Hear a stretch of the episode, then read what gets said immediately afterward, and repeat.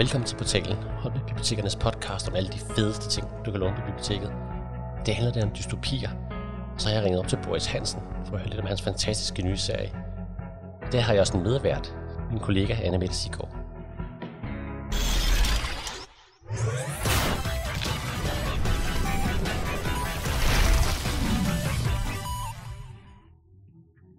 Dystopier. Verden er gået under, eller har ramt et lavt niveau, der er under al kritik. Det kan være krig, naturkatastrofer eller menneskehedens egen evne til at smadre alt.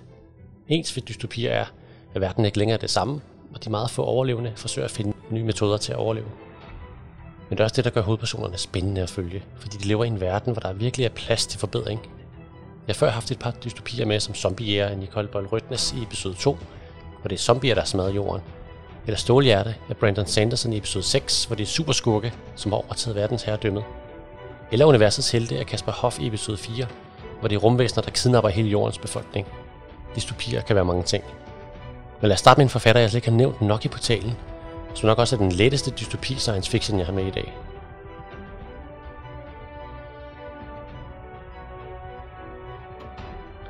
David er godt klar over, hvor farligt det er. Det er derfor ingen andre har meldt sig til at gøre det. Det er derfor, kaptajnen ikke har beordret nogen til at gøre det. Hvis noget går galt, så er man fortabt. Hvis ilten svigter, bliver man kvalt. Hvis livlinen brister, så søger man væk. David kravler hen over himmelskibet. Han holder fast i de store bolde, som jernpladerne er nittet sammen med. Han kravler rundt om Argos, men han kan ikke se noget. Ingen spor af det uhyre, som han kunne se ud af vinduet. Ingen fanger ham. Han kan mærke varmen fra kedlerne under sig. De kan snart ikke holde til mere. Himmelskibet ryster. Motorerne arbejder og arbejder. Og så er der pludselig noget. Noget som farer imod ham. David slynger som kul, da en vældig fangearm rammer ham. En fangearm så hård og knudret, som var den lavet af metal eller klippe. Han mister grebet. Slynges ud i det tomme rum. Men livlinen holder.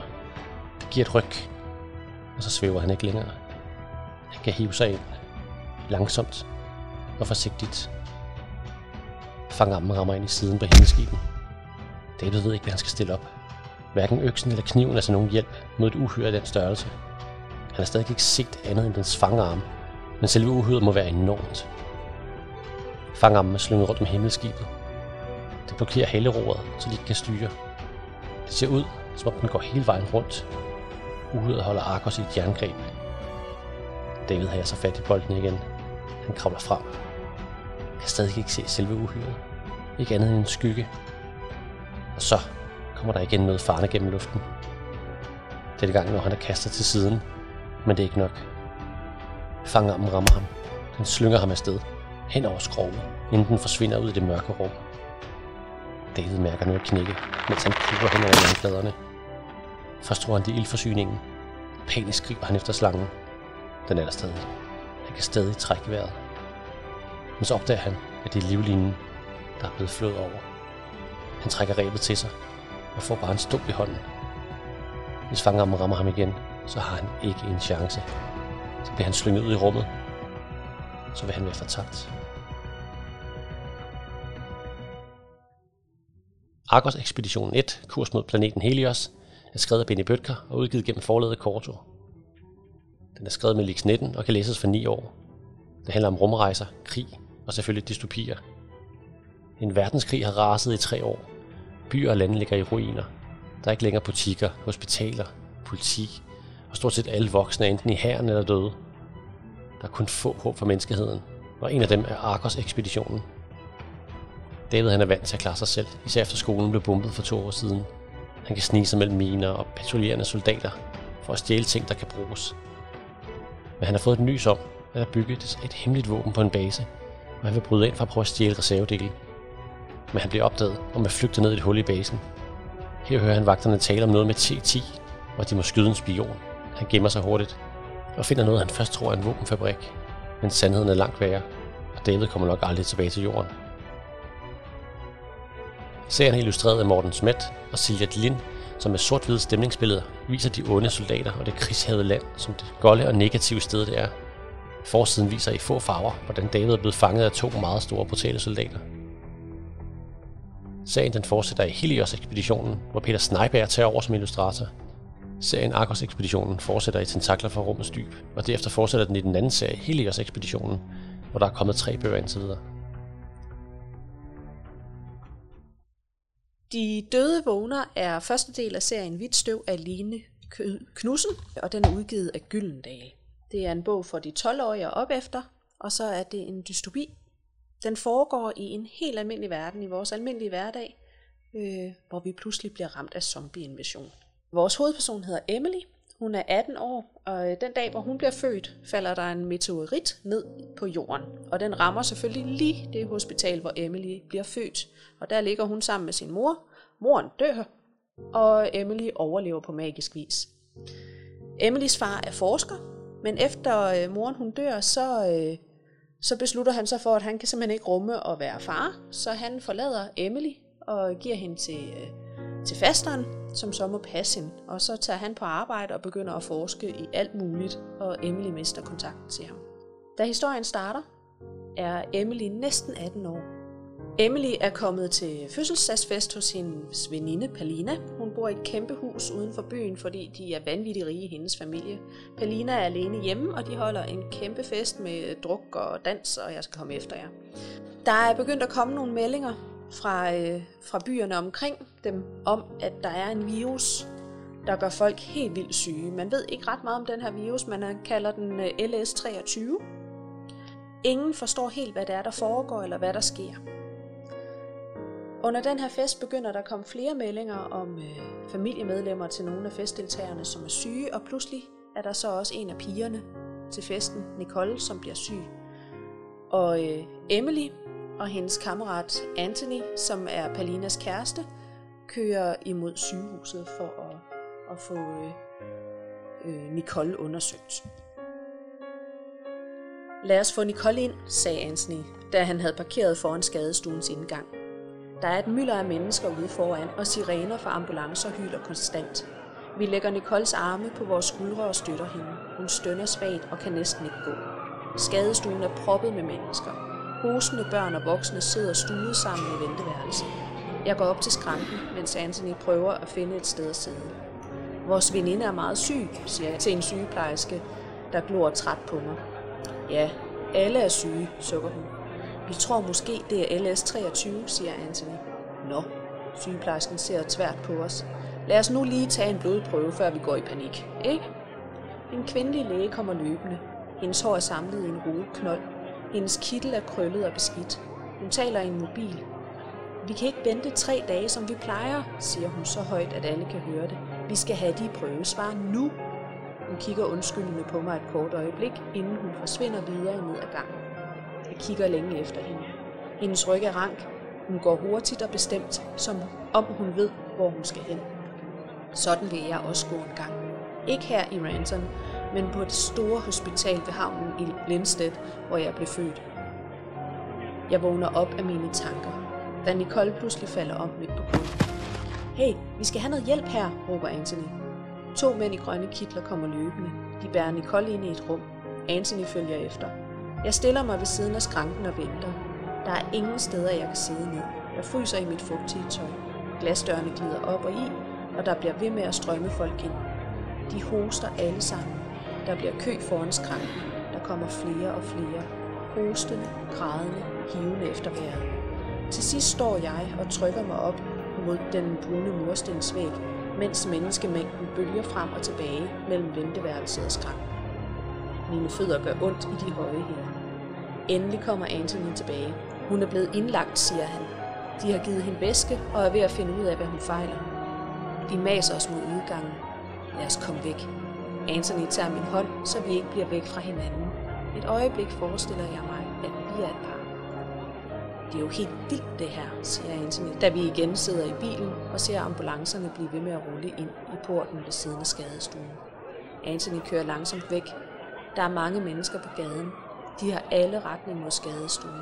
Jeg ruller vinduet ned for at få den lune natluft til at tørre mig. Min top er stadig våd, og mit hår filtret og fugtigt. Jeg lægger hænderne på min lår. Det var godt, vi havde en læge til stede. Anthony smiler, mens han ser op mod bagspejlet. Jeg er ikke læge nu, smiler jeg. Men det bliver du. Anthony drejer ud på hovedvejen. Han sætter farten op. Forhåbentlig, siger jeg. Selvfølgelig. Din far er læge. Det giver i mig. Jeg har ikke lyst til at snakke om min far. Jeg hader ham næsten lige så meget som Palina Schmidt. Anthony kigger på mig. Det ligger i dine gener. Du skal redde liv. Jeg ruller vinduet lidt op. Ja, okay, smiler Anthony. Det lød lidt højdragende. Jeg smiler bare og gnider mig på kinden. Hvad tror du, Nicole fejler? spørger han lidt efter. En virus. Jeg betragter hans solbrune hånd, der hviler på gearstangen. De snakker meget om LS23, siger Anthony.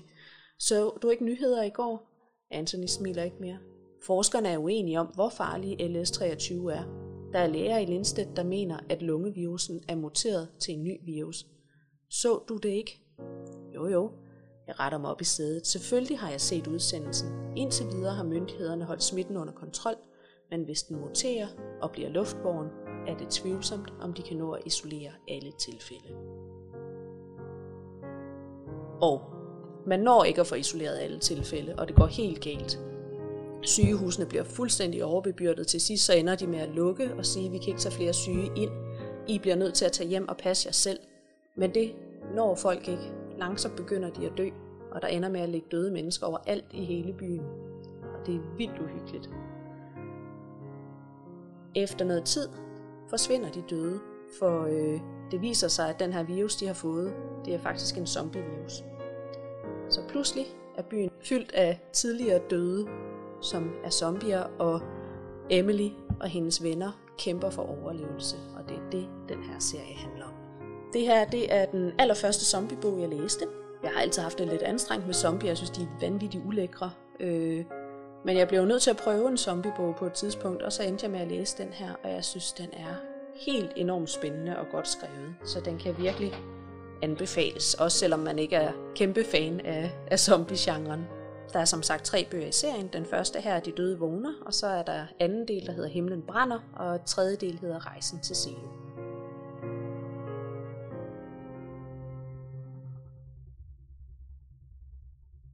Der er mange klassiske metoder at smadre verden på. Mest er det nok zombier, menneskenes alt om ødelæggende krige eller naturkatastrofer.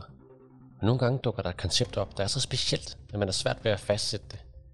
Hvad nu hvis jordens eksistens er troet af evnen til at ændre på folks opfattelse, uden at de ved det? Nu hvis man kunne ændre de mest populære bøger, så læserne slet ikke opdagede, at de blev manipuleret. Blandt det samme med evnen til at rejse ind i fiktioner, hvor du får en blanding af science fiction, tidsrejser og dystopier, som man aldrig har set før. 59 minutter til kollaps. Hvorfor kan jeg ikke få øje på det?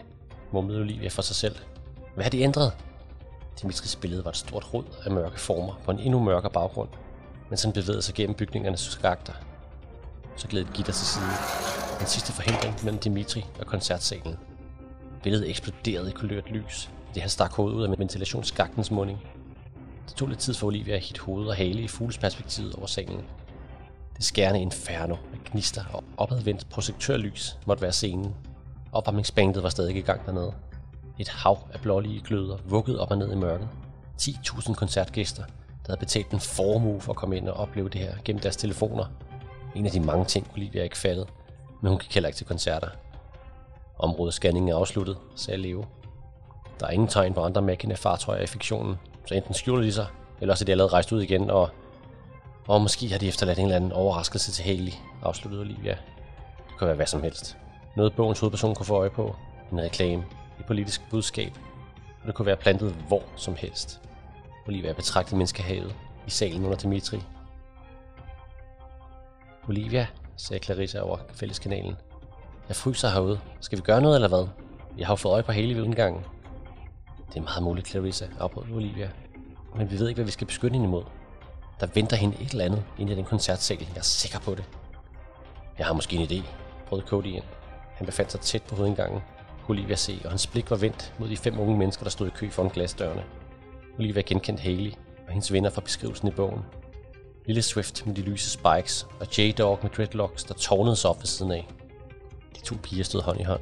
Den ene havde et absurd animes-inspireret kostyme på, der mixede en rød vest med et gult skørt og en sløjfe i håret. Og den anden var Haley, selvom hun ikke ligefrem lignede pigen på forsiden af bogen på Olivias pult. Det er, hvor forfatter Mary Mackenzies egen forestilling om, hvordan den halvt japanske Haley så ud. Lidt længere i ansigtet, lidt mere teenage bumset, mere troværdig. Hun havde sin kuffert i hånden, som hun havde taget med, da hun stak af hjemmefra i kapitel 37. Så indtil videre så alting stadig ud til at være på rette spor. Og for stod tørt, let genkendelige læderjakke og beanie. Olivia mærkede et kort ja af afsky og kæmpede med fristelsen til at sende Cody hen og lægge Todd i benlås med det samme. Men på trods af alt, hvad Todd havde gjort, var han nødvendig for historiens slutning. Cody fortsatte. Hvad med vi bare for hende hele helt væk fra koncerten? Altså, hvad nu, hvis vi, hvis vi ved, at der er plantet noget derinde, som hun ikke må se eller høre? Jeg kan gå hen og invitere dem med på natklub i den anden ende af byen, hælde en masse drinks på dem og give dem deres livs aften. Problemløst. Hold dig til planen, Cody, sagde Olivia skarpt. Uden koncerten falder hele historien fra hinanden. Der er nødt til at ske nogle bestemte ting mellem Todd og Haley. Det er ikke tilfældigt, at klimakset finder sted netop her. Men, begyndte Cody. Men jordens stemme brød ind over fælleskanalen. Cody, sagde han advarende. Pas nu for helvede bare dit job, Cody, sagde Clarissa. Stå og se smuk ud, indtil nogen fortæller dig, hvad du skal gøre. Åh, oh, luk munden, Clarissa, svarede Cody irriteret. Luk nu munden, Cody, svarede Clarissa. Luk munden begge to, udbrød Olivia. En lille del af hende var begyndt at savne hendes gamle hold. Sorry, sagde Cody. Men hvis I bare giver mig en chance, så tror jeg så godt, jeg kan. Resten af Codys ord fortonede sig. I en fjern summe, da en eksplosion af farver på Dimitris skærm fangede Olivias opmærksomhed. Der foregik noget på scenen i koncertsalen. Med den dårlige billedopløsning fik det hele til at ligne en skærende rød plamage. Dimitri, sagde hun, hvad sker der? Det er sceneshowet, sagde Dimitri. Der er en kæmpe skærm bag opvarmningsbanen, som kører en video. Alle idioterne nede i salen kan se det. Nu går de amok og opfører sig som aber. Olivia showet filtrerede de vigtigste ord ud af Dimitris sætninger. Kæmpe skærm. Video. Alle kan se det. Olivia hed fraværende i sin underlæbe. En dårlig vane, men den hjælper hende med koncentrationen. Hvis nogen vil ændre på historien, så er du nødt til at gøre det på en måde, så Haley kan se eller høre det. Så hvis jeg var fiktionsagent, og jeg havde til opgave at placere et budskab, der virkelig gjorde indtryk på hende, så det kom med i bogen. Hun tager. Det er sådan, de gør det, hvis hun pludselig. Det infiltrerede klubbens teknikrum og udskiftede noget af aftens sceneshow med deres propaganda, før de stukkede af igen.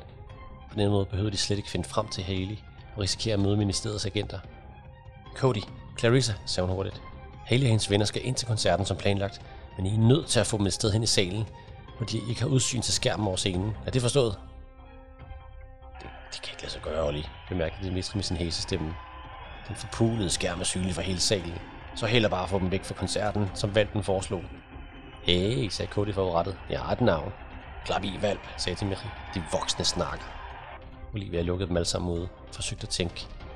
Haley skal overvære den koncert. Vi må finde en anden løsning. Tavseverdener 1, Den usynlige krig, er skrevet af Boris Hansen og udgivet gennem forledet Carlsen. Det læses for 14 år. Det handler om spioner, sammensværgelser, samfundsforhold, identitet og fremtiden. For en ikke så fjern fremtid er det nu muligt at rejse ind i bøger og fiktioner og ændre historierne. Med specielle fartøjer rejser fiktionsagenter nu ind og beskytter litteraturen mod reklamer, sekter der vil jernvaske unge eller terrorister. Men de er travlt, for de kan ikke være der antallet længe. Og hvis de ikke når ud igen, så bliver de måske en permanent del af fiktion.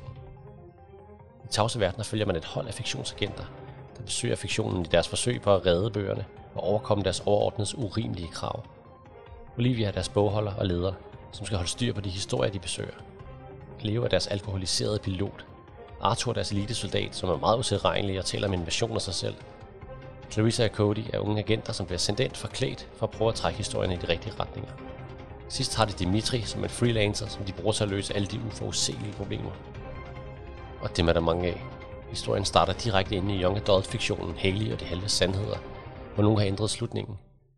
Holdet rejser ind og prøver at fikse bogen, så den ikke mister sin popularitet. Plus er der dog en ekstra mission, og så er der selvmordsbombemænd. Tiden er knap, og holdet har ret svært ved at stole på hinanden, og alle har skjulte motiver, og alle har skeletter i lasten. Forstiden forestiller en verden, der er delt i to med mange farver. Øverst er man Olivia og Arthur i orange silhuet foran nogle højhuse. På den anden side af stregen kan man se hele i mere blå farver foran en tankstation. Teksten spejler sig også utydeligt mellem de to verdener. En flot forside, der nok skal blive lagt mærke til og få folk til at tænke, hvad er det, den her handler om. Jeg har før set bøger, hvor ideen om at rejse ind i fiktionen og opleve den var brugt før, men aldrig i en grad som den usynlige krig. Hele tre meget forskellige fiktioner bliver besøgt i bogen, og fortællerstilen ændrer sig drastisk, når man besøger fiktionens karakterer. Man skal have tungen lige i munden, men hvis det lykkes, så er det altså en virkelig spændende idé og en fantastisk historie. Den første bog er udkommet, men allerede her til efteråret skulle turen komme.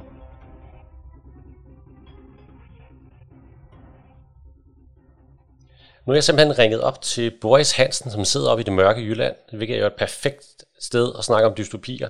Og Boris, han er jo faktisk ja. uddannet kan IT-programmør og er forfatter selvfølgelig. Velkommen til dig, Boris. Tak for det. Og ja, det er, øh, det er det mørke Jylland, men, men jeg, jeg ved ikke, om jeg vil kalde det dystopisk. Der er ret godt vejr uden for mit vindue, så, øh, men jeg, jeg skal prøve at komme i, i, i dystopistemning alligevel. det lyder godt. Kan du ikke starte med at fortælle om, hvordan man går fra at være programmør til forfatter? Jo, altså det er jo sådan, man, man kan sige, det, det er måske mere omvendt. Det er sådan, hvis man gerne vil være forfatter, så, så er det ret smart at finde noget andet at lave ved siden af. Fordi at øh, det med at være forfatter, der går ret lang tid, før man, man bliver millionær på det. Det gør de fleste faktisk aldrig. Øh, så, så, så det er mere sådan noget med, hvis man gerne vil, selv hvis man skriver og får udgivet bøger og sådan noget, så er det altså ikke nødvendigvis noget, man kan leve af. Der er ret få danske forfattere især, der, der lever 100% af det. Øh, så, så, så, så, så man kan godt drømme om at være det, men det er en rigtig god idé også lige at, at tage en uddannelse ved siden af og, øh, og, og, og have et, et, et job, i hvert fald på deltid, for ligesom at, at få lidt indtægt ved siden af, af bogsalget og sådan noget. Så, så det er jo mere den vej rundt, og så har jeg bare altid været computernørd, så det har været meget naturligt, at, at programmør, det så var mit, mit sidejob ved siden af forfatterlivet. Du skriver ret til dystopier. Kan du ikke øh, forklare, hvad den genre betyder, øh, hvad, den, hvad den går ud på, hvad den betyder for dig, og, og, og hvorfor du synes, den er så spændende? Jo, det kan jeg godt. Altså helt overordnet, hvis, hvis vi lige skal, skal definere, hvad en dystopi er. Altså en dystopi er jo øh, kort sagt en genre af, af historier, der handler om, at, at det ikke går så godt. At vi er typisk øh, et, et stykke tid ude i fremtiden, det kan være en nær fremtid eller langt ude i fremtiden, men det går ikke så godt. Der er sket et eller andet, som gør, at øh, den, den verden, vi, vi troede, vi kendte, den har udviklet sig i en lidt uheldig retning. Og det kan være på lidt forskellige måder. Der er sikkert øh, en, nogle af vores lyttere, der har set eller læst øh, Hunger Games. Det er, det er sådan en meget kendt young adults historie, som man vil kunne kalde en dystopi, fordi den handler om, at vi befinder os i en verden, hvor at folk har mistet deres friheder, folk lever under meget fattige kår, og så oven i alt det, så bliver de, mange af dem, altså, eller nogle af dem bliver tvunget til at, at, at slå hinanden ihjel øh, som underholdning. Så det er et eksempel på et, et, et samfund ude i fremtiden, hvor at, at tingene har taget en lidt skæv drejning, og det er det, dystopier sådan i, i store stræk handler om man kan sige, at nogle dystopier, de, øh, de er skrevet for ligesom at, at advare læseren om, at hvis ikke vi passer på den verden, vi faktisk har i dag, altså vores egen virkelighed, så kan det ende sådan her. Mm. Og så er der andre dystopier, som er sådan lidt mere måske en opskrift på, hvis, hvis nu vi, øh, vi en dag oplever, at vores egen verden begynder at gå lidt skævt, hvad kan vi så egentlig gøre for at vende den til det bedre? Og det er jo for eksempel i, i, i Hunger Games, det er jo en historie om om en hovedperson, der sætter sig op mod, mod det her system og prøver at, at vinde, vinde friheden tilbage for, for sit folk. Så det er, det er sådan i korte, korte træk, hvad, hvad en dystopi er. Hvis jeg skal snakke lidt om, hvorfor jeg selv har skrevet dystopier, så, så handler det om, at, at det er måske lidt ligesom med, med krimier. Altså hvorfor, hvorfor er det, vi synes, det er spændende at sidde og læse om, om mor og, og, og, og morder og forbrydelser og sådan. Der er et eller andet spændende ved det med at røre røre ved det farlige, også når det gælder samfundet. Altså at, at, at der kan ske noget, noget katastrofalt, der kan ske noget farligt, der kan ske noget uhyggeligt. Og den verden, vi kender, den er måske ikke så sikker og tryg, som vi tror. Og det har vi jo ikke lyst til at opleve i virkeligheden, men, men gennem bøger, så kan vi sådan ligesom få lov til at udforske det på en lidt mere forsigtig måde.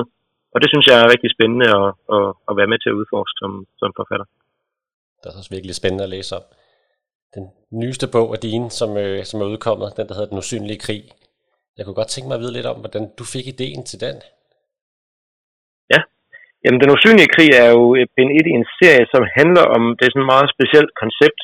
Øh, som regel, når jeg forklarer konceptet, så kigger folk lige en ekstra gang, fordi at, at, at det, det lyder sådan meget, meget øh, som noget, de ikke har hørt før. Det handler om, og det, og den foregår ude i fremtiden. Øh, det handler om, om en fremtid, hvor man har øh, udviklet en teknologi, der gør, at man kan rejse ind i historier. Altså det vil sige bøger, først og fremmest. Man kan simpelthen rejse ind i bøger og besøge deres verdener og handlinger, som om, at det var virkelige steder. Og hvis man, øh, hvis man vil det, så kan man også påvirke handlingen i de bøger, man rejser ind i, så når man rejser ud igen, så har bogen faktisk ændret sig. Man kan simpelthen ændre bøger indenfra. Det lyder måske ikke umiddelbart særligt dystopisk. Det lyder måske som, som en opskrift på en masse eventyr, og så kan man rejse ind i sin, sin yndlingsbog og have det sjovt der. Men det, som, som hurtigt bliver klart, når man læser øh, den usynlige krig, det er, at der er jo altså også nogen, der, der, der kan finde på at misbruge den teknologi. Og det gør de ved at rejse ind i bøger og, og, og fikse lidt på dem og ændre lidt på bøgernes budskaber, bruge dem til at påvirke læserne. Fordi vi mennesker er jo utrolig påvirkelige af alt det, vi læser og ser og sådan noget. Så hvis man har teknologien til at ændre historie, så kan man faktisk ændre på, på mennesker. Så det er ligesom dystopien i, øh, i det koncept, kan man sige.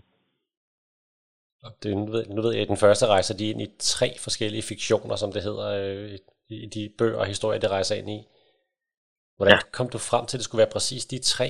Hvorfor fik du ikke nogen andre til at, til at skrive dem for dig, sådan, så du bare kunne ødelægge dem? ja, det, det burde jeg måske også have gjort. Ja, fordi det er jo sådan, at det er jo, det er jo en ting, der sådan er, er, er måske gør, gør den usynlige krig til, til en særlig læseoplevelse. Det er, at når hovedpersonerne, som ligesom har til, har til opgave at rejse ind i bøger, for at, ikke for at ændre på dem, men for at beskytte bøgerne mod, at andre ændrer på dem. Så når, når de gør det, så, så rejser vi ligesom med dem ind i bogen, og så ændrer den usynlige krig sig i skrivestil og i layout og det hele, så vi ligesom føler, at nu er vi pludselig inde i en, en øh, socialrealistisk young adult roman, eller nu er vi inde i en fantasy roman. Man, man, man, man læser pludselig siderne i den her bog, der faktisk ikke findes i virkeligheden, men som jeg ligesom har fundet på til den usynlige krig. Det er altså meget kompliceret, kan du godt høre, men, men, men, men, men i hvert fald så, så, så, så er vi med dem inde på, på de her bøgers sider.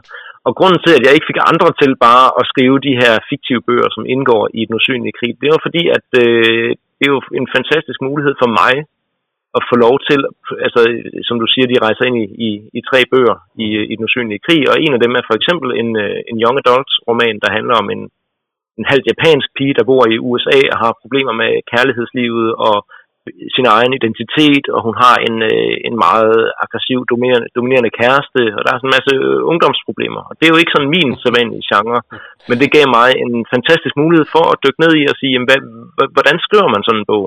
Det er ikke fordi, man, man, man får hele den bog serveret ind i den usynlige krig, man får kun nogle kapitler, der hvor hovedpersonerne ligesom rejser ind i men, men, men jeg skulle ligesom til at dykke ned i, okay, hvordan er sproget i den her type bog? Hvordan er, hvad for nogle klichéer er der i den her type bog? Hvordan opfører hovedpersonerne sig typisk i den her type bog?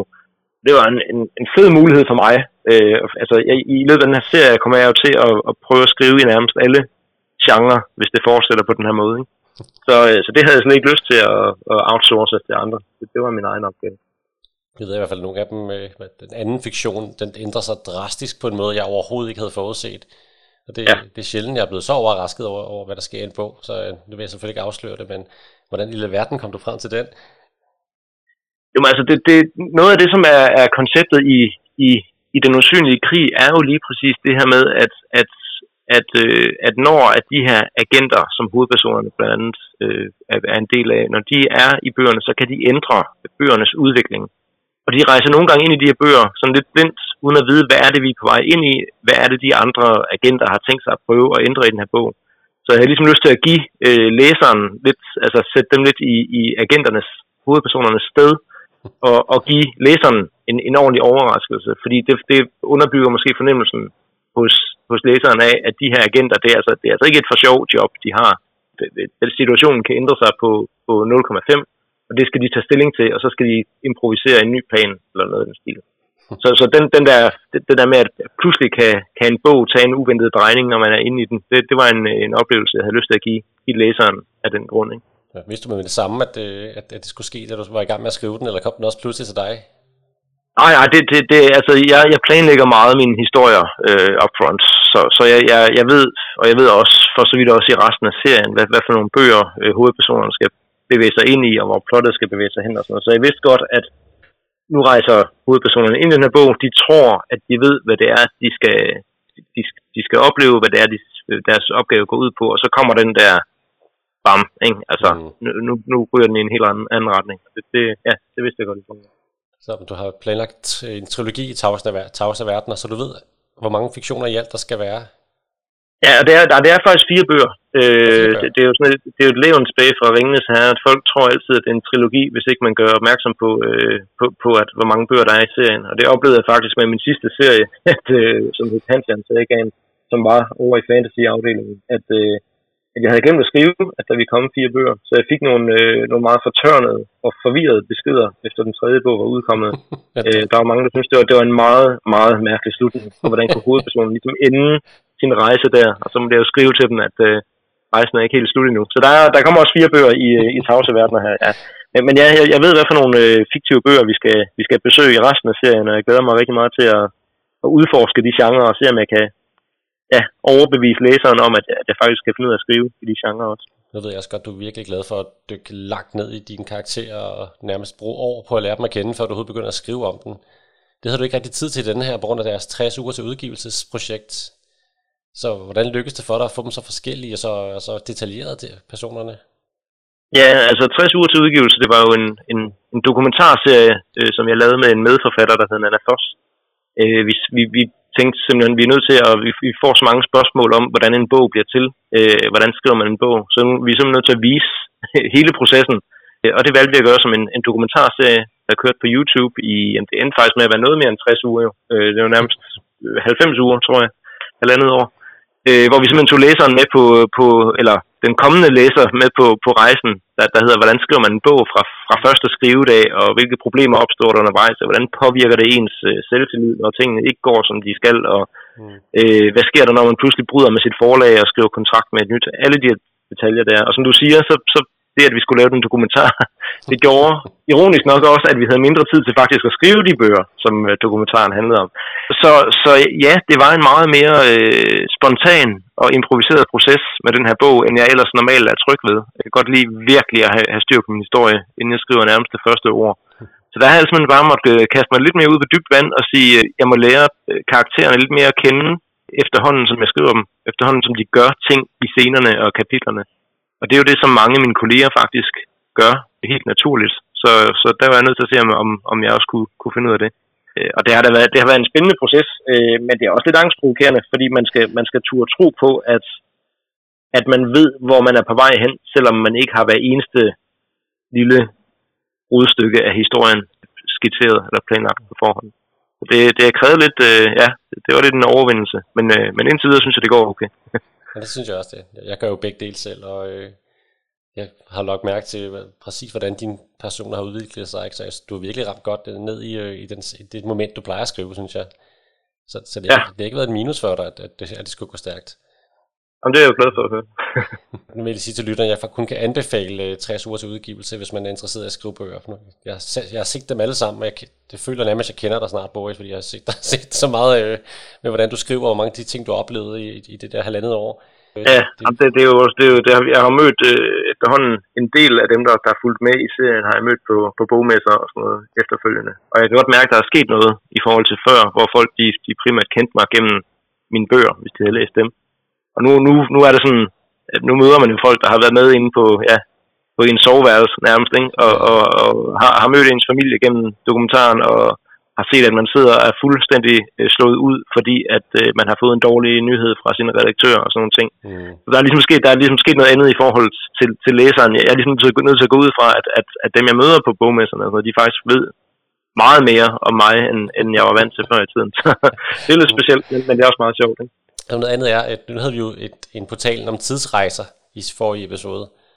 Og øh, der er jo ja. elementer af tidsrejser i den usynlige krig også, ved at de kan jo rejse ind og ændre bøgerne, og så ændrer bøgerne sig for alle dem, der har læst dem før. Og det betyder jo også, at tilbage i tiden vil folk jo have taget nogle andre beslutninger og gjort nogle andre valg, og på den måde vil de faktisk have lavet en tidsrejse, der har ændret den nuværende ja. nu, hvad hedder, virkelighed, som det nu, nutiden er ændret. Har du taget ja. stilling til, hvilke regler for tidsrejser, der skal bruges, og, og, og hvordan du håndterer det? Ja, det har jeg. Øh, men, men jeg har også øh, været meget bevidst om, at man, man skal ikke bare smide en masse regler efter læseren øh, på én gang. Fordi det er jo ikke, altså regler er nødvendige, men de er ikke nødvendigvis særlig spændende at læse om. Mm. Så, så vi kommer i, i løbet af serien kommer vi til at støde på nogle af de her paradoxer, der kan opstå. Fordi som du siger, hvis, hvis mine hovedpersoner rejser ind i, i en bog, som, som er skrevet for, øh, for 10 år siden, øh, og de kommer til at lave en ændring, så er det, er det alle de mennesker ude i den virkelige verden, der har læst bogen i løbet af de sidste 10 år, der vil huske den på bogen på den ændrede måde. Ikke? Og, og grunden til, at jeg valgte den regel, selvom den selvfølgelig giver anledning til nogle, som du siger, tidsrejseagtige paradoxer, det er jo, det er jo fordi, at jeg vil, jeg vil virkelig understrege, at det her det er seriøst. Altså det her, det her konsekvenser. Det er virkelig, virkelig farligt at rode med, med bøgerne og ændre dem indenfra, fordi du kan pludselig komme ud i en virkelighed, der har ændret sig, fordi bøger ændrer på læsere. Og, og det har de så muligvis gjort i lang tid, ikke? fordi det, det har den her bagudrettede effekt. Mm. Så, men, men vi kommer til at se mere i løbet af serien til det der med, hvordan, hvad, hvad konsekvenserne af det er, og hvordan det, det kan, ja, at det kan have virkelig alvorlige effekter og konsekvenser, hvad, hvad hovedpersonerne gør, når de er inde i bøgerne. Ja. Det ved jeg også, at hvis man øh, ikke når ud igen, så bliver man fanget ind i fiktionen for evigt.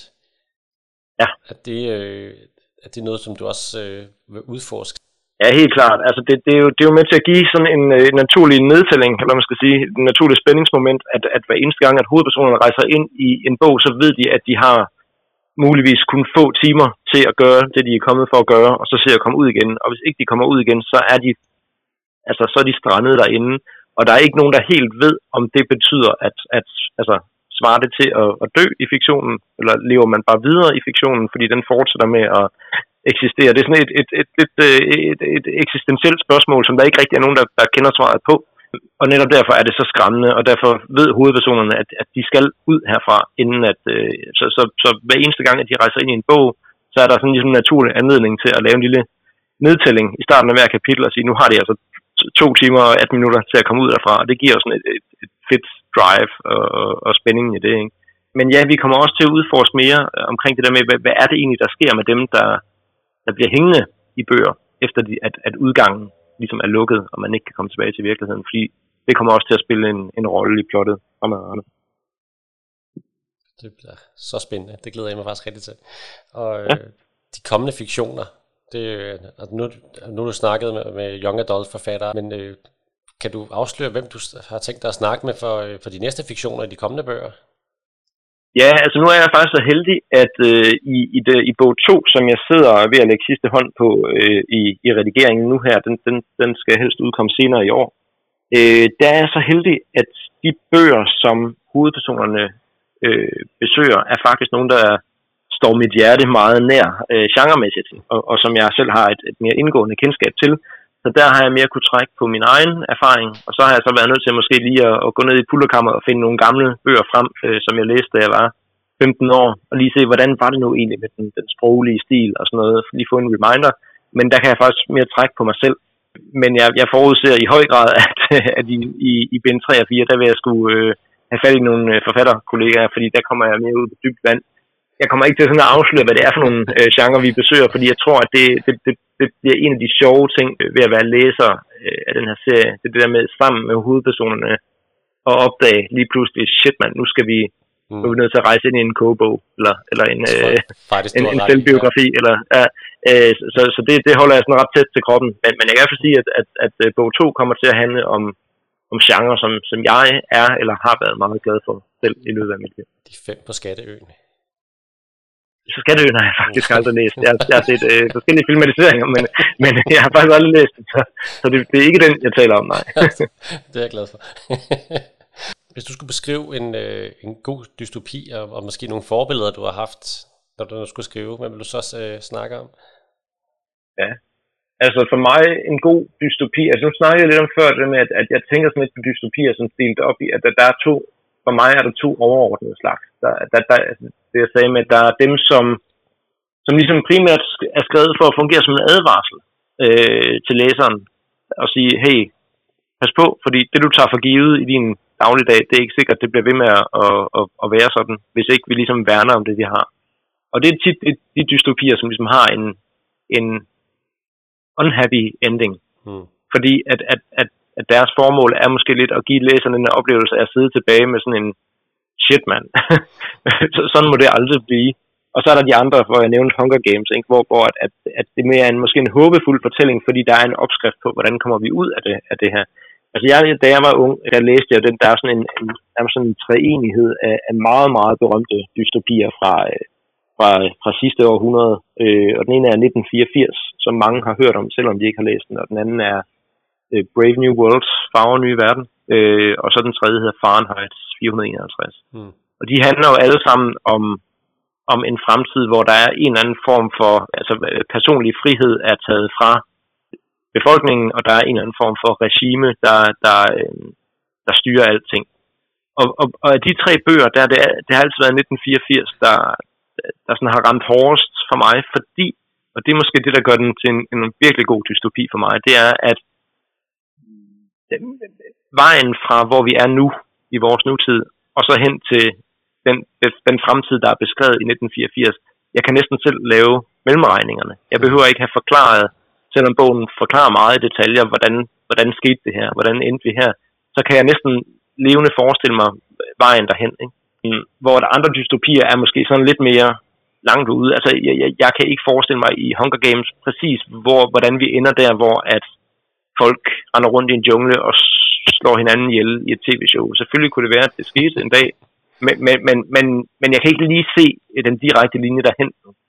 Der, der slog 1984 meget hårdt, fordi at, at, at mange af tingene er her jo allerede. Altså, ja, den, den beskriver et overvågningssamfund, som langt hen ad vejen er det, er det her jo. Øh, vi har bare vendt os til det, ikke? Så, så det, det er noget af det, som, som for mig gør, gør en, en, en dystopi rigtig fed. Det er det der med, at, at den, den rammer den balance mellem, at det er lidt overdrevet, det er lidt utroligt at, at, at, at skulle forestille sig, at det her kunne blive virkelig, men alligevel, ikke? Man, man, man kan alligevel se det for sig. Så det, det er nok for mig det, der gør, gør en dystopi sådan ekstra hårdt slående. Noget andet, du gør i, øh, i, i dine bøger, det er jo ret tit at skifte mellem hovedpersonerne, sådan lære dem flere, flere af dem at kende, og, øh, og kan sætte sig ind i deres tankegang, hvordan de oplever tingene. Ja. At, at, øh, hvorfor synes du, det er en god idé at skifte hovedperson? Ligesom modsat Hunger Games for eksempel, hvor der kun er én hovedperson. Men det er også for, øh, det, altså for det første, så tror jeg meget, det handler om, at, at de bøger, jeg læste, øh, da jeg var ung, gjorde det. Og så gør man jo tit selv det, ikke? Og det er også, det, det er også virkelig gået op for mig, hvor mange øh, øh, unge læsere, der tager for givet, at en, en bog er skrevet i, i første person. Ikke? Altså jeg gjorde, altså man, man ser det inden fra hovedpersonens hoved, hvor jeg er vokset op med, at de er skrevet i tredje person. Han, hun gør sådan og sådan. Så, så, så, så mange af de her valg, jeg træffer, det er egentlig bare fordi, jeg, jeg, jeg skriver lidt i forlængelse af det, jeg selv har oplevet. Når det så er sagt, så, så de historier, jeg skriver, de er store. De er kæmpestore. Altså det, det, øh, Pan, Pantheon Sagaen er jo flere tusind sider lang, når man lægger bøgerne sammen. Og der er det tit sådan lidt en, øh, en nødvendighed at, at kunne være forskellige steder for at se, øh, hvad der foregår forskellige steder på en gang. Nu Pantheon Sagan foregår jo bogstaveligt talt i to forskellige verdener mm. parallelt, hvor den ene er meget klassisk dystopisk med, med syreregn og mørke gader og, og neonskilte og, og store firmaer og sådan noget. Og, den, og samtidig så foregår den anden halvdel af, af historien så i en meget fantastisk og åben fantasy-verden, hvor luften altid er, er ren og velsmagende, og det næste eventyr venter, venter altid om hjørnet og sådan noget. Så der var det ret fedt at have, have hovedpersoner placeret i begge verdener, fordi at kontrasten virkelig underbyggede, hvad, de to, hvad, hvad forskellene på de to verdener var. Ikke? Så du har en person, der, der lever en lidt trøstesløs tilværelse i, i, i den dystopiske verden, og så har du en gruppe øh, venner, der er på eventyr i fantasyverdenen og, den, og den kontrast, den fik virkelig de to verdener til at stå meget stærkt, synes jeg. Mm. Man skal selvfølgelig også lige huske på, at, at, at hvis man har øh, en historie med, med fire forskellige hovedpersoner, for eksempel, så skal det ikke bare være, fordi man gerne vil skildre fire forskellige steder eller handlingsforløb. De fire karakterer skal jo også være interessante som mennesker i deres egen ret. Og der kan, altså, kan jeg da godt huske fra min ungdoms fantasy især, at der, der eller hvis man også, også nyere fan, hvis man læser A Song of Ice and Fire, ikke? Altså, så, så er der jo 30 hovedpersoner eller sådan noget, man, man skifter imellem. Og nogle af dem er tydeligvis mest, fordi vi er nødt til at se, hvad der foregår i det her land, eller på det her tidspunkt, og egentlig ikke fordi, at den her hovedperson er så interessant i sig selv. Så der skal man lige passe på det der med, at man ikke, man ikke gør, gør personerne bare til et par øjne og ører, der kan, der kan opsnappe, hvad der sker, men altså, at, at de også er interessante som mennesker, det er klart. Et uh, sidste godt spørgsmål her det, til de kommende fiktioner. Jeg ved ikke, om du selv har overvejet ideen, men hvad nu, hvis de rejste ind i de der øh, labyrintbøger? Hvad er du er selv hovedpersonen? Åh oh, ja. Var det noget, dem, læste, dem læste jeg jo meget øh, selv. Som, jeg havde jo, øh, havde jo en hel samling af, af, af svære trolddombøger, da jeg var ung. Øh, som jo var de der, øh, hvis du øh, hvis du vil gøre det, så gå til den her side, og hvis du vil gøre det, så gå til den her side. Øh, og dem læste jeg jo rigtig meget. så, så det vil jo være helt oplagt. Det er ikke det, jeg gør, men øh, det kommer jeg desværre ikke til. Men, men nu du siger det, ikke? det, det, det, ja, men, men, men jeg får tit, og det, det er ret sjovt, fordi og det er også, øh, synes jeg er utrolig positivt, at jeg har tit fået de her spørgsmål fra, øh, fra, fra folk, der har læst den første bog. Hvad, hvad vil der egentlig ske, hvis sådan og sådan? Og så må jeg jo indrømme, det har jeg faktisk ikke tænkt på, men det, at, at jeg får de spørgsmål, det tyder på, at der er nogen, der ligesom har fanget konceptet og, og er klar til ligesom at spille bold med det, og, og ligesom tage det i nye retninger. Det synes jeg er ret fedt. Og så håber jeg virkelig, at, at de retninger, jeg selv har tænkt mig at tage det i, i de næste par bøger, at, at det også kan sætte nogle nye tanker i gang. Fordi selvfølgelig har jeg overvejet mange af, ikke lige den med, med svære trolddombøgerne, men jeg har overvejet mange af de der paradoxer og, og mulige situationer, der kan opstå, og dem skal vi selvfølgelig se meget mere til i de, i de næste bøger. Det glæder jeg mig til. Men øh, tak fordi du, har, du gad at være med, Boris. Ja, men helt klart. Vi snakkes. Yes, hej. Hej, hej.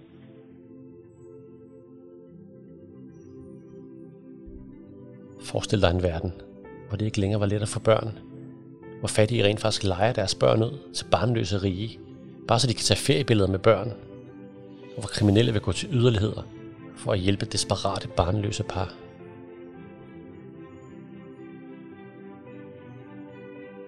Han måtte være faldet i søvn, for han vågnede med et sæt.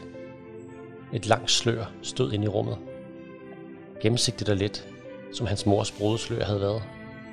Han kiggede på det, uden af stand til at røre sig. Mor, lykkedes det ham at viske.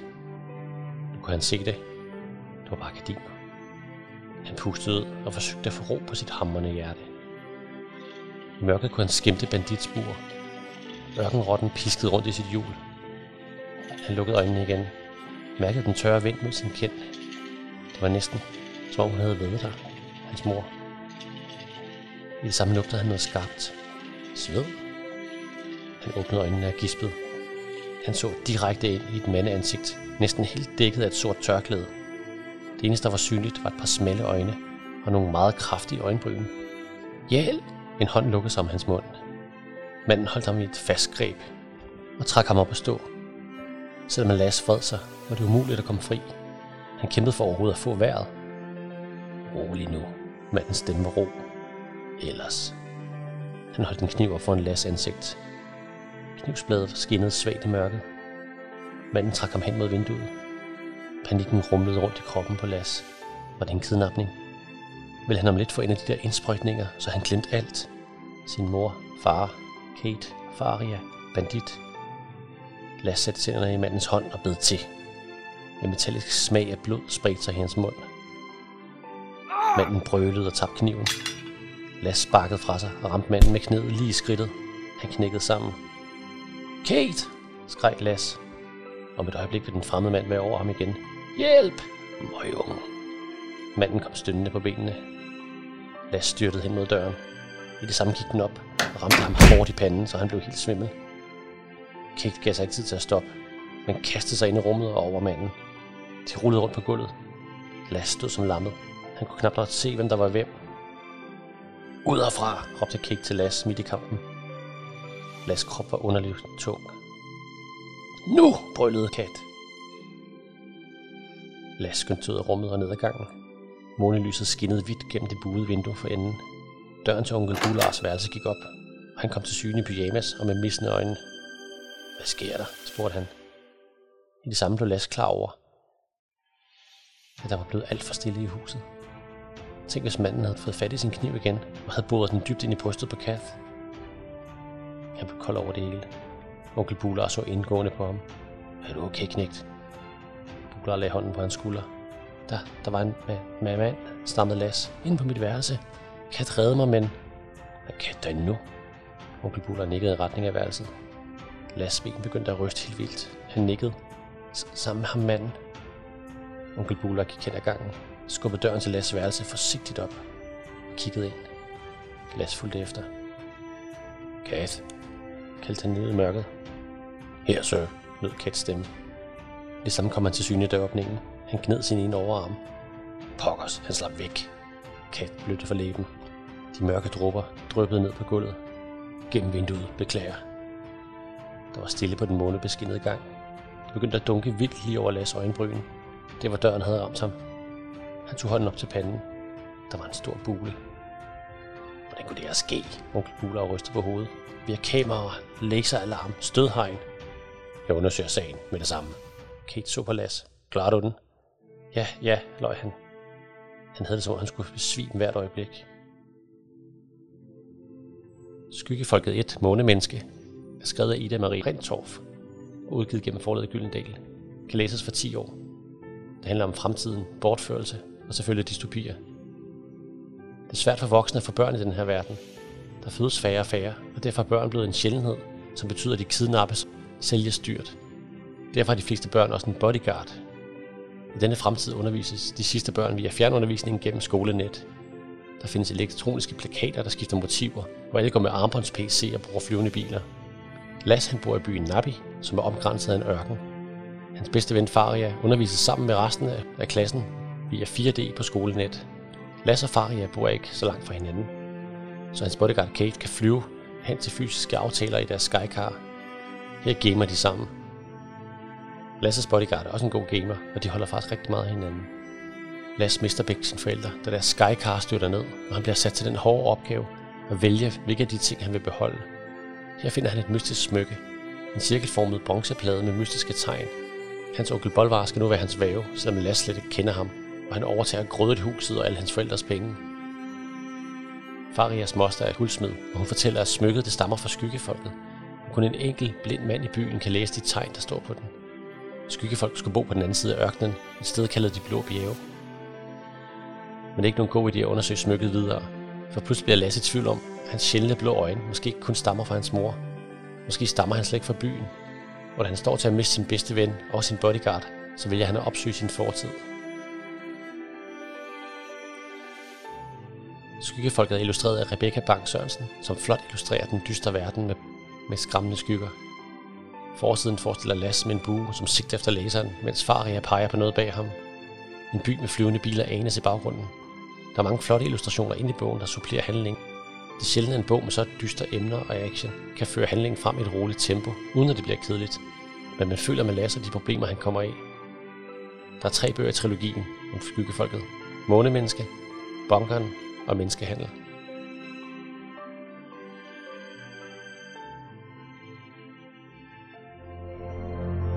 Welcome, welcome. The time has come to select one courageous young man and woman for the honor of representing District 12 in the 74th Annual Hunger Games. It's your first year, Prim. Your name's only been in there once. They're not gonna pick you.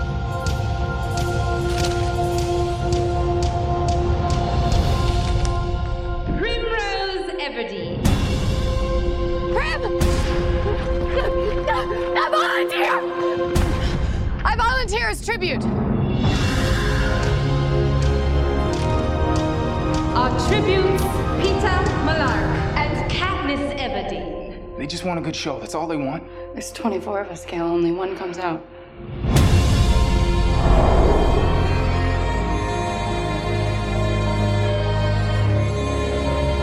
So you're here to make me look pretty? I'm here to help you make an impression.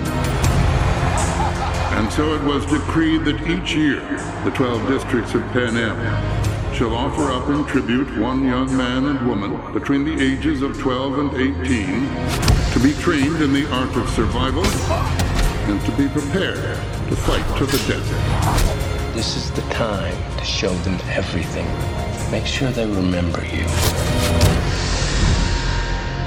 I just keep wishing I could think of a way to show them that they don't own me. If I'm gonna die, I wanna still be me.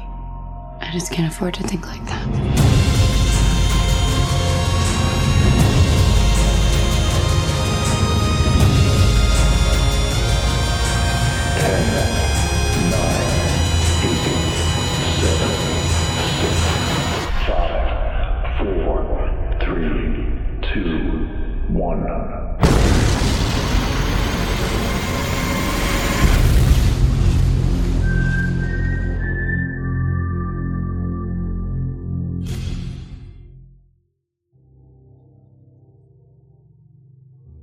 Boris nævnte nok en af de mest populære dystopier i nyere tid, så den er oplagt der med her til slut.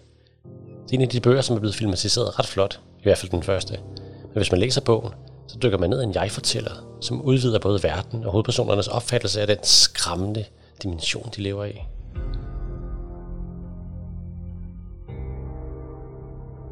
...60 sekunder. Så længe skal vi blive stående på vores metalskive, før en gong, gong lyder, og vi kan gå fri. Hvis man træder ud, før minutterne er gået, får man sprængt sine ben af af landminer. 60 sekunder til at få et overblik over de andre zoner, der alle sammen står i samme afstand for overflydighedshornet.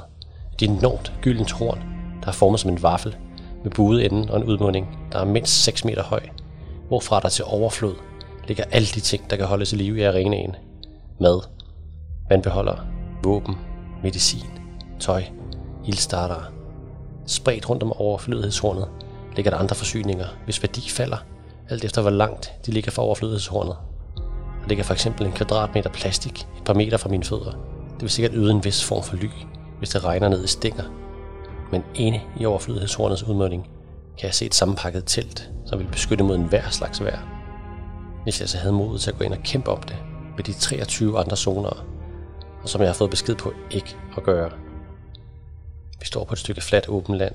En mark med hårdt stampet jord. Bag zonerne over for mig er der ikke noget. Det betyder enten, at der er en stejl bakke, eller måske en klippeafgrund. På min højre side er der en sø. På min venstre side og bagud er der en tyndt bevokset fyretræsskov. Det var der, Hamish ville have mig til at løbe ind. Med det samme. Hans ord runger i mit hoved. Bare kom væk. Og så langt væk fra de andre, som vi kan. Og så find noget at drikke. Det er fristende. Så fristende, at jeg kan se skattene ligge der og vente på mig. Hvis jeg ikke får fat i dem, så er der andre, der vil. Og jeg ved, de er ambitionerne, der overlever blodbadet, vil dele de livsvigtige midler imellem sig. Mit blik fanger noget. Der, længere op ad en bunke sammenrullede tæpper, står der et sølvpillekokker og en bue, som allerede har streng på, og bare venter på at blive brugt. Den er min, tænker jeg. Den står der til mig. Jeg er hurtig. Jeg kan hurtigere end nogle af de andre piger i skolen.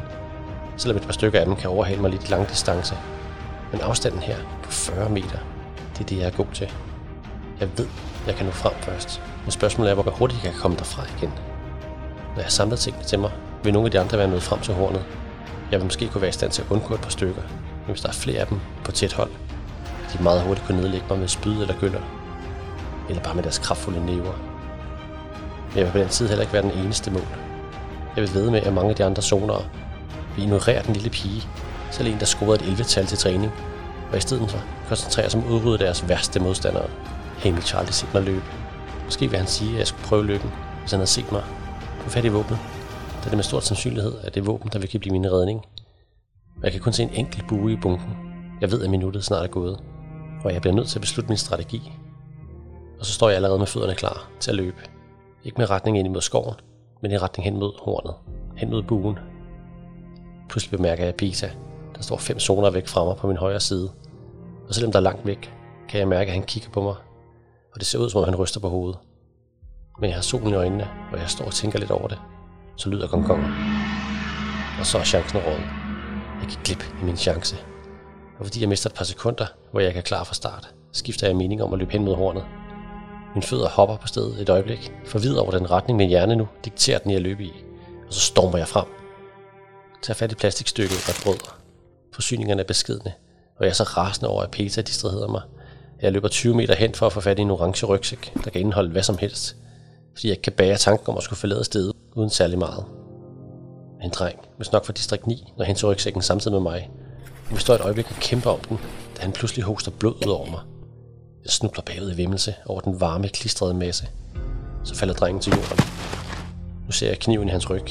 Der er allerede andre zoner, der har nået overflødeshornet, og nu spreder de sig ud for at angribe. Ja, pigen fra distrikt 2 var omkring 10 meter fra mig og kommer løbende hen imod mig med 5-6 knive i hånden. Jeg har set hendes kaste træning. Hun rammer aldrig ved siden af. Og jeg er hendes næste mål. Hunger Games 1, Dødsspillet, er skrevet af Susanne Collins og udgivet gennem Gyldendal. Kan læses for 13 år. Det handler om kærlighed og venskaber, og selvfølgelig dystopier. Nordamerika er kollapset, og nu inddelt i 12 distrikter, som arbejder med hver deres specialitet, som minedrift eller frugtplukning. Der var engang et 13. distrikt, men det blev udslettet, da de forsøgte at vælte regeringen. Landet hedder nu Panem, og magthaverne bor i hovedstaden midt i det hele. For at få styr på befolkningen afholder de hver år et lotteri, hvor en pige og en dreng fra alle distrikter skal slås imod hinanden i dødsspillet på live tv. Det holder befolkningen nede på grund af frygt og de goder, som vinderen rent faktisk giver deres distrikt. For der kan kun være én, der overlever. Katniss er 16 år og bor i distrikt 12 med sin mor, sin lille søster Primrose og deres virkelig grimme kat Smørblomst. Hendes far døde for fem år siden i en mineeksplosion, og det gør, at Katniss tit må klare sig selv, hvilket gør, at hun er en handlekraftig pige, der kan skyde med bue og pil, og derved få ekstra mad til den hungrende familie. Bedste ven Gale er 18 år og mødes tit med hende, når de sniger sig ud for at finde mad sammen. De har en idé om, at de kan forlade distriktet en dag, og måske leve isoleret ude i skoven. Men da det er tid til det årlige dødsspil, forbereder distriktet alle sammen den kommende fest. Altså festen for de familier, der ikke mister en søn eller en datter. Men desværre bliver Katniss lille søster udtaget, og Katniss vælger frivilligt at tage hendes plads for at redde hende. Det er ikke sket i årtier, og der er faktisk lidt tvivl om reglerne om det. Det dulmende oprør starter allerede nu, med tavshed for mængden, der følger lodtrækningen live. Katniss skal nu gennem træning sammen med bæredrengen Peta og de andre zoner fra andre distrikter, for ikke at blive dræbt alt for let og hurtigt, så det kan blive underholdende at følge på live tv. Og derefter bliver de sammen med alle de andre 23 deltagere smidt ind i et område, hvor moralliancer, brutalitet og sløring er hvad der holder dig i live. Der er kun én, der kan overleve. Forsiderne på bøgerne har ændret sig en del. Den første havde en mørkeblå forside, der viste Katniss, der løb igennem en mørk skov med sin bue. Den anden forside, der viste close-up af en pige, som skabte Johan Nielsen. Jeg tror, det skal være Katniss, som er splittet i to, mellem en lys side og en forvrænget mørk side. Den fik sig ikke rigtigt, hvad bogen handler om. Den sidste nye forside, der var sort, hvor der er en sangdrossel, som er et meget vigtigt symbol i serien, fremhævet op i venstre hjørne. Selvom den første film er ret god, går det altså ned ad bakke med de andre, og især de sidste to film, som bare er den sidste bog presset desperat ud for at prøve at tjene flere penge, er et ret ligegyldigt bekendtskab. Det er bøgerne dog slet ikke, og detaljerne og spændingen i jeg-fortællingen er fantastisk. Man føler mere for Katniss og alle bipersonerne i en grad, som filmen slet ikke kan fange. Det er en helt klar anbefaling at læse bogen i stedet for, eller hele serien.